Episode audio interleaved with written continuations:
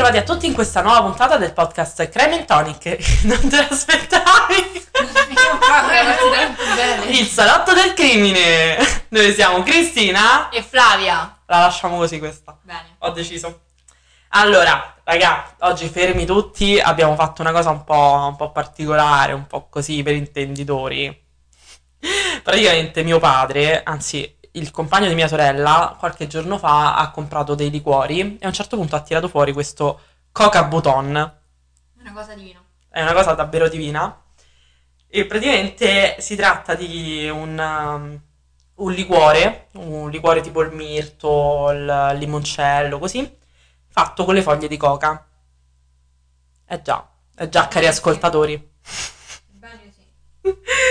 E tra l'altro è un estratto delle foglie di coca, dopo vi viene tolta la parte divertente, però comunque deriva da quello, si chiama Coca Buton perché Buton è la marca della prima azienda che l'ha fatto.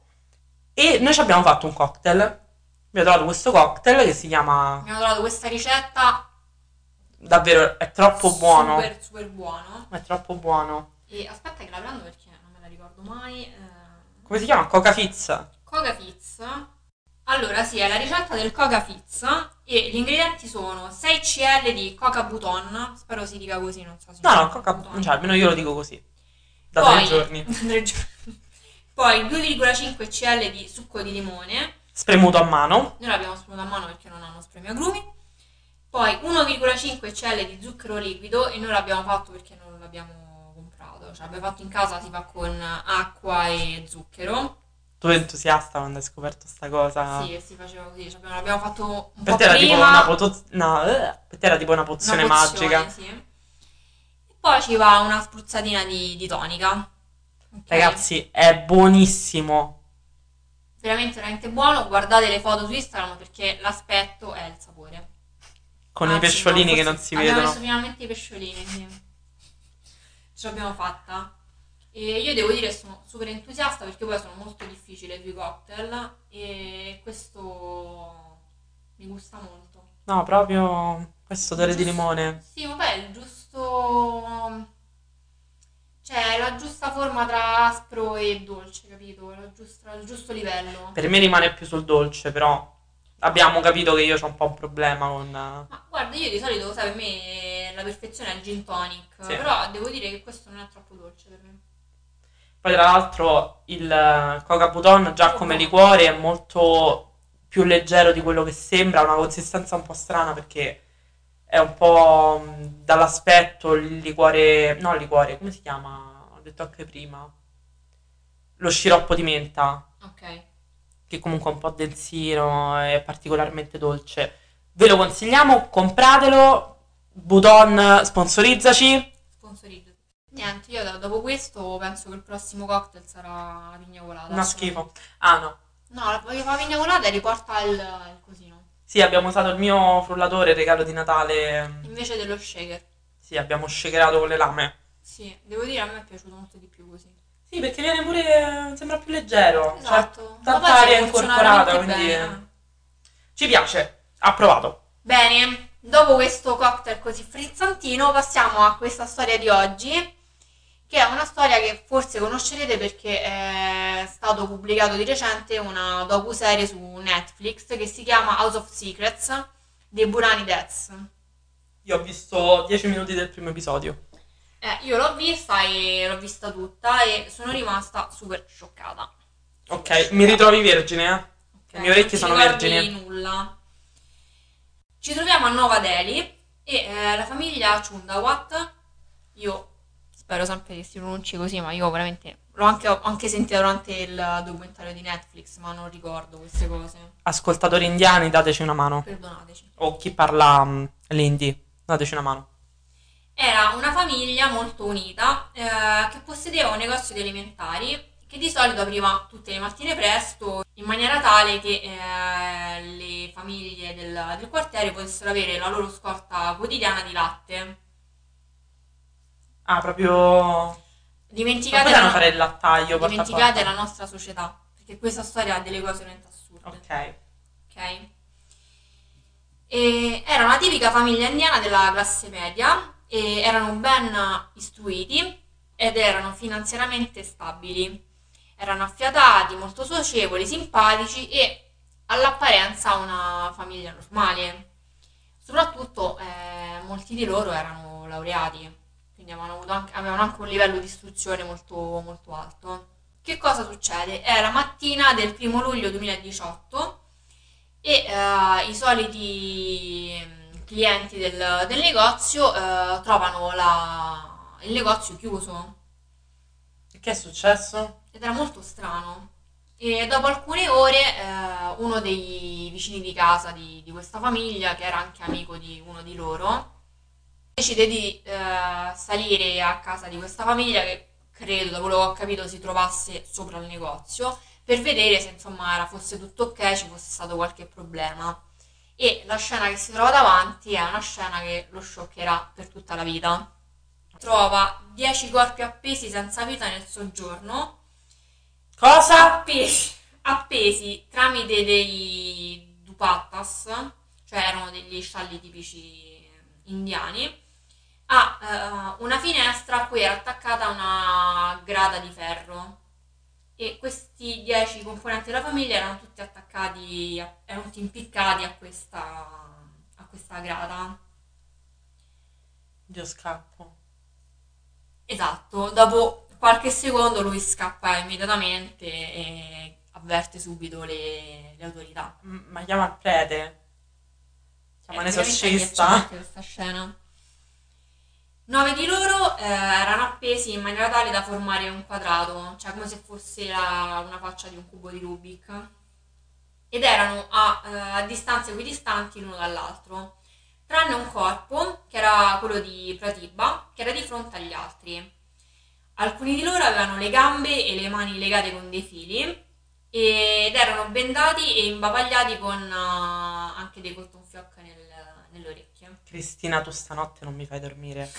Tu ti eri persa sto piccolo passaggio quando hai iniziato a vedere il Io stavo giocando con il telefono e ho messo il documentario, poi ho capito che non stavo ascoltando, ho detto vabbè, poi un altro giorno lo riprendo, e non l'ho più fatto. Mancava però un componente della famiglia, che era la matriarca, cioè la matrona. Esatto, la mamma, che si trovava in una delle stanze. Si chiamava Narayan Devi, aveva 77 anni ed era morta anche lei, però era riversa sul suo letto. Ok, già mi aspettavo, non so, tipo trovata crocifissa o qualcosa del genere. Diciamo che la scena che ha davanti questo testimone è come dei corpi appesi, ma come se fossero dei rami di un albero, capito? C'è però un unico superstite di questa famiglia, che è il cane, Tommy, che si trovava era stato legato sul terrazzo, e stava abbaiando continuamente dalla mattina, e probabilmente aveva assistito anche all'evento, ed è stato trovato sul balcone, e probabilmente col fatto che è stato sempre al sole si era anche ammalato, infatti l'hanno trovato che aveva la febbre molto alta. Ma mo sta bene? Guarda, non me lo ricordo perché poi però mi sembra che alla fine del coso non l'abbiano ammazzato. No, la storia è sempre peggio. Questo caso, come potrete ben immaginare, sconvolge subito l'opinione pubblica indiana, e c'è molta speculazione da parte dei media, e cominciano subito a fare indagini in parallelo a quelle della polizia. Soprattutto i membri della famiglia superstiti, che non abitavano in quella casa, sono fermamente convinti che i loro familiari siano stati uccisi e che non si tratti di un suicidio collettivo. E quindi gran parte delle persone iniziano a pensare che queste persone siano state assassinate e poi messe in questa macabra messa in scena.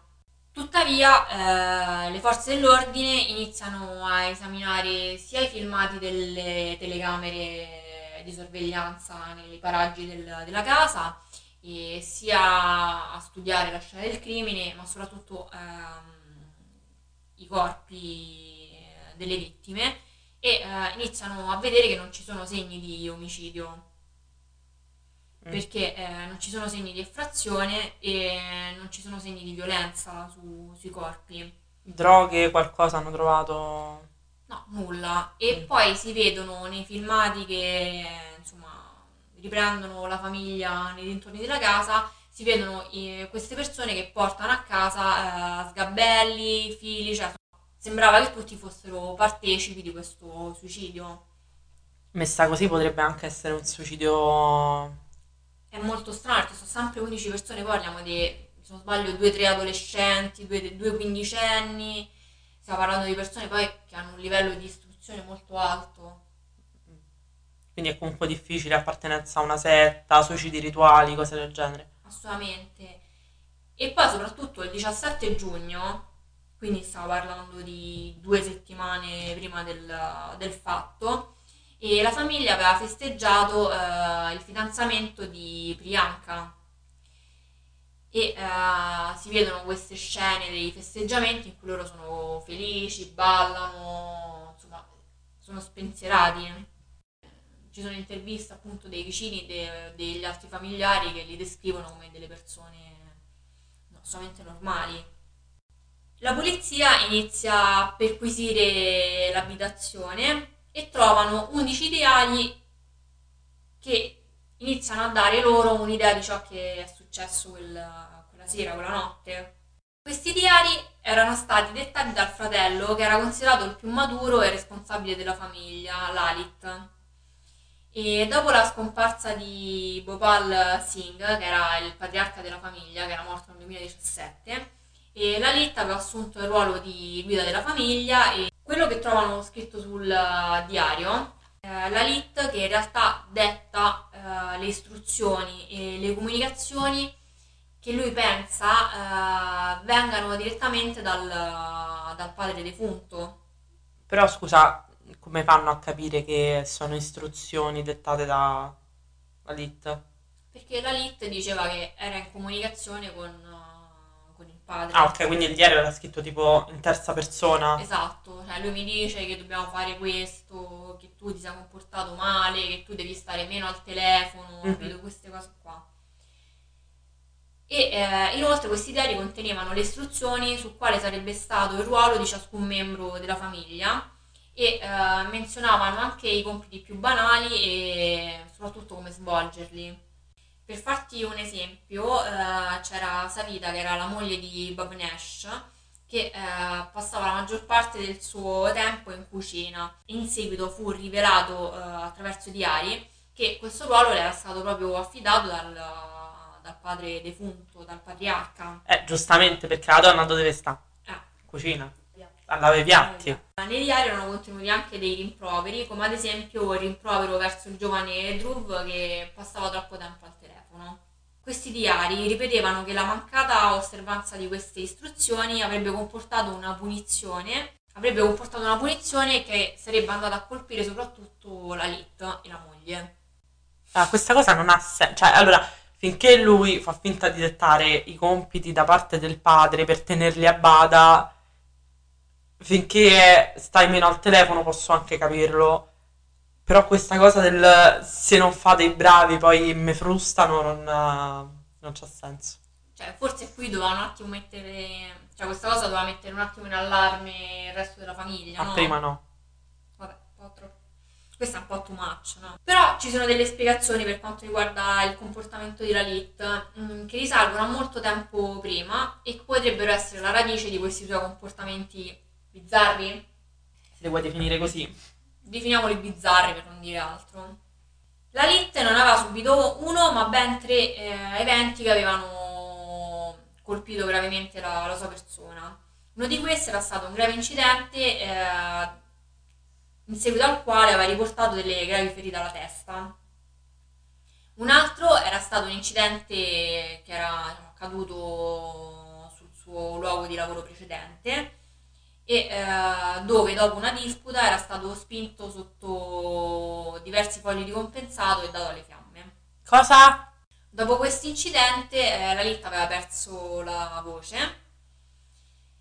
però diciamo che non è chiaro se lui avesse deciso di non parlare o se avesse effettivamente riportato dei problemi alle corde vocali. Beh, un po' che rimane un po' traumatizzato ci può anche stare, Sì, e diciamo che gli esperti hanno ritenuto che probabilmente proprio a seguito di questo evento lui abbia sviluppato una psicosi. Come lo dettava se non parlava? Cazzo ne so, non lo so, non chiedo troppe cose, mi sono vista già una cosa in inglese in mezzo italiano. Ok. E quindi sviluppa questa condizione che cambia il suo modo di elaborare le informazioni e gli fa perdere il contatto con la realtà. Alcuni dei principali sintomi di questa psicosi sono allucinazioni e deliri. E probabilmente il fatto che questo suo disturbo da stress post-traumatico non sia stato trattato ha fatto sì che questa condizione si sia aggravata ulteriormente nel tempo. La morte del padre nel febbraio 2007 segna ulteriormente la condizione di Lalit e a seguito appunto di questo evento dice che inizia a sentire queste voci e comincia questa trascrizione dei diari. Dice soprattutto all'inizio che il padre gli dice che se avessero cantato un certo inno devozionale ogni giorno sarebbe tornata la voce di Lalit. Questo mi sembra tipo i bambini che non parlano ma parlano con i pupazzetti, cioè tipo che hanno il pupazzetto, fanno la voce del pupazzetto però non parlano loro. Però cosa succede? Giorno dopo giorno, anno dopo anno cantano questo inno devozionale e che cosa succede? Con stupore un giorno, a una certa, Lalit comincia a cantare insieme a loro. Pensa che scena ricca di pathos. Da questo punto in poi sembra che le attività della famiglia comincino ad andare estremamente bene. E le loro attività economiche iniziano ad ingranare, tant'è che la loro attività con i bazar, con i negozi di alimentari comincia ad espandersi. I bambini iniziano ad andare veramente bene a scuola a livello accademico e Priyanka, dopo essersi laureata, trova impiego in una delle migliori multinazionali e poi in seguito trova anche un fidanzato, un compagno con il quale sposarsi. Da qui appunto si inizia a pensare che la psicosi di Lalit diventi una psicosi condivisa, in cui tutti iniziano a seguire le istruzioni che Lalit dà giorno per giorno, facendo anche un patto affinché questi segreti della famiglia non vengano rilevati all'esterno. Poi i segreti sono loro che cantano l'inno tutti i giorni e il padre che gli parla tramite la voce del fratello maggiore. Cioè, a me quello che mi ha colpito veramente di più è il fatto che erano persone con un alto grado di istruzione. Ad esempio la moglie di Lalit aveva una laurea in sociologia. Cioè, perché nessuno mostra resistenza verso questi comportamenti? Questa è un'ottima domanda. Per quanto riguarda l'ultima notte di questa famiglia, dai diari si vanno a scoprire che per quella notte era stato progettato, organizzato questo rituale e che appunto corrisponde a poi quello che alla scena del crimine che viene ritrovata. Ah, quindi effettivamente non è stato un omicidio. Sì, dovevano eseguire questo rituale che prevedeva la replicazione dei rami pendenti di un albero di baniat. Mi chiedete che roba è? Cosa sia? Io me lo immagino tipo un salice piangente. Una mia testolina. Cercare, aspetta.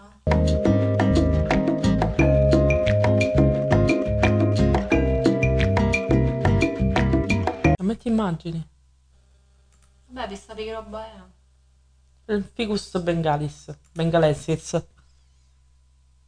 Il fico brangadino. Vedi, effettivamente. Beh, sì, sembrano un po' delle cose impiccate, sì, rami.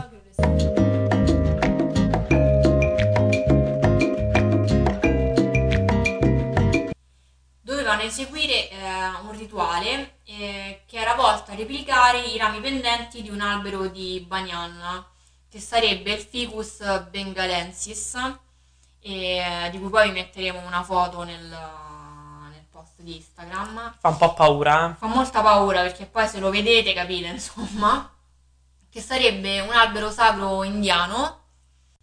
E durante questo rituale il Bhopal Singh, che era il patriarca della famiglia, sarebbe tornato e li avrebbe salvati.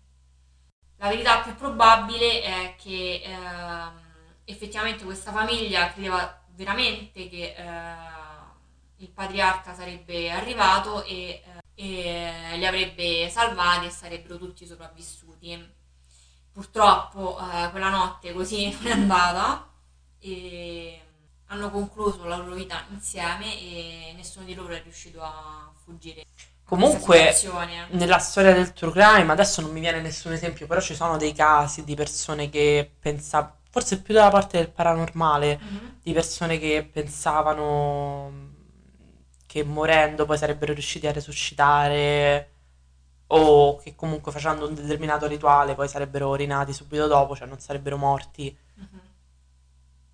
Però lì c'erano spesso motivazioni religiose, c'erano deliri di onnipotenza, a parte che pure questo, più che sindrome post-traumatica da stress, mi sembra anche delirio di onnipotenza.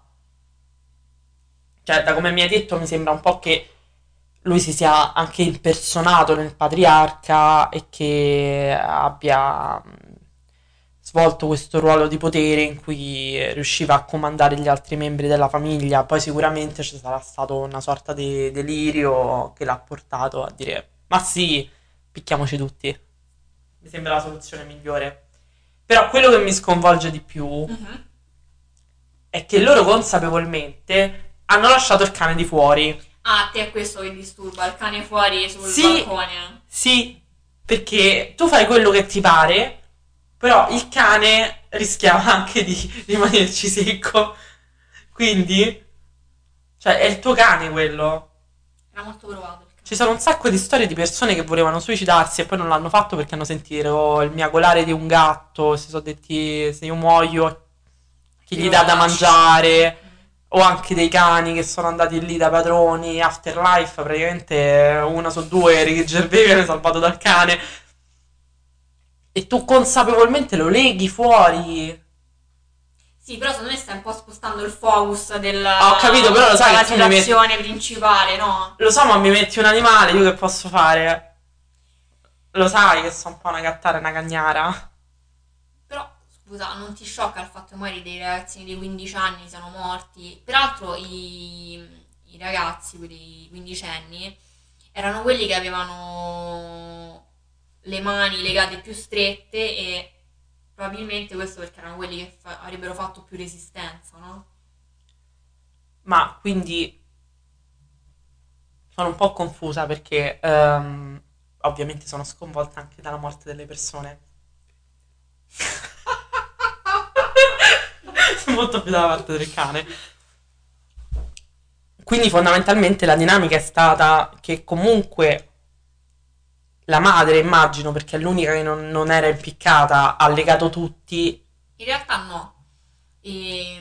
La madre era l'unica che era stata trovata nella stanza perché era la più anziana ed era quella che faceva più fatica ovviamente a alzarsi su uno sgabello e impiccarsi. Però da quello che si è capito probabilmente erano Lalit e la moglie che avevano aiutato gli altri e poi sono infatti gli ultimi a suicidarsi, sono, se non erro, gli unici che non hanno le mani legate. Io, no vabbè, sciocco basita. A parte che mi hai messo una paura addosso, io devo pure tornare a casa, maledetta. Maledetta, mi fai tornare a casa che è tutto buio. È inquietante. Io dopo il giro vedo questi impiccati, madonna santa, ti odio. Comunque ci faranno un film horror sicuro. Probabile. Cioè io ce lo farei. Veramente inquietante. Strano proprio. Comunque io ti ringrazio per avermi distrutto questa nottata, probabilmente anche le prossime. Ti ringrazio. Io sono molto contenta di questo. Sì, no, anch'io che non mi vedi, sono contentissima. Vuol dire che sono riuscita nel mio intento. Sei riuscita nel tuo intento. Se voi ci state ascoltando di notte notte con le luci spente. Accendete. Tanti auguri. Bravi, top, avete scelto l'episodio migliore per fare questa cosa. E tanto nessuno ascolta i podcast al buio perché... Voglio sperare, no? Voglio sperare. Non lo so, io ascolto solo in macchina, però no, io ci passo... lavoro tendenzialmente. E niente, con questo noi vi salutiamo, vi invitiamo a guardare le foto dell'albero su Instagram, così per tirarvi un po' su di morale. Pubblicheremo tutte le foto sul post di Instagram e vedete soprattutto le foto del cocktail che è super buono questa sera. È vero, eravamo partite così contente. Io sono super entusiasta, sono stata un po' smorzata dalla storia. Madonna. No, però mi è piaciuta un sacco, brava Gri, sono contenta che l'hai portata, anche se mi ha distrutto la notte. Vi diamo appuntamento alla prossima puntata. Al prossimo Bloody Monday. Baci stellari.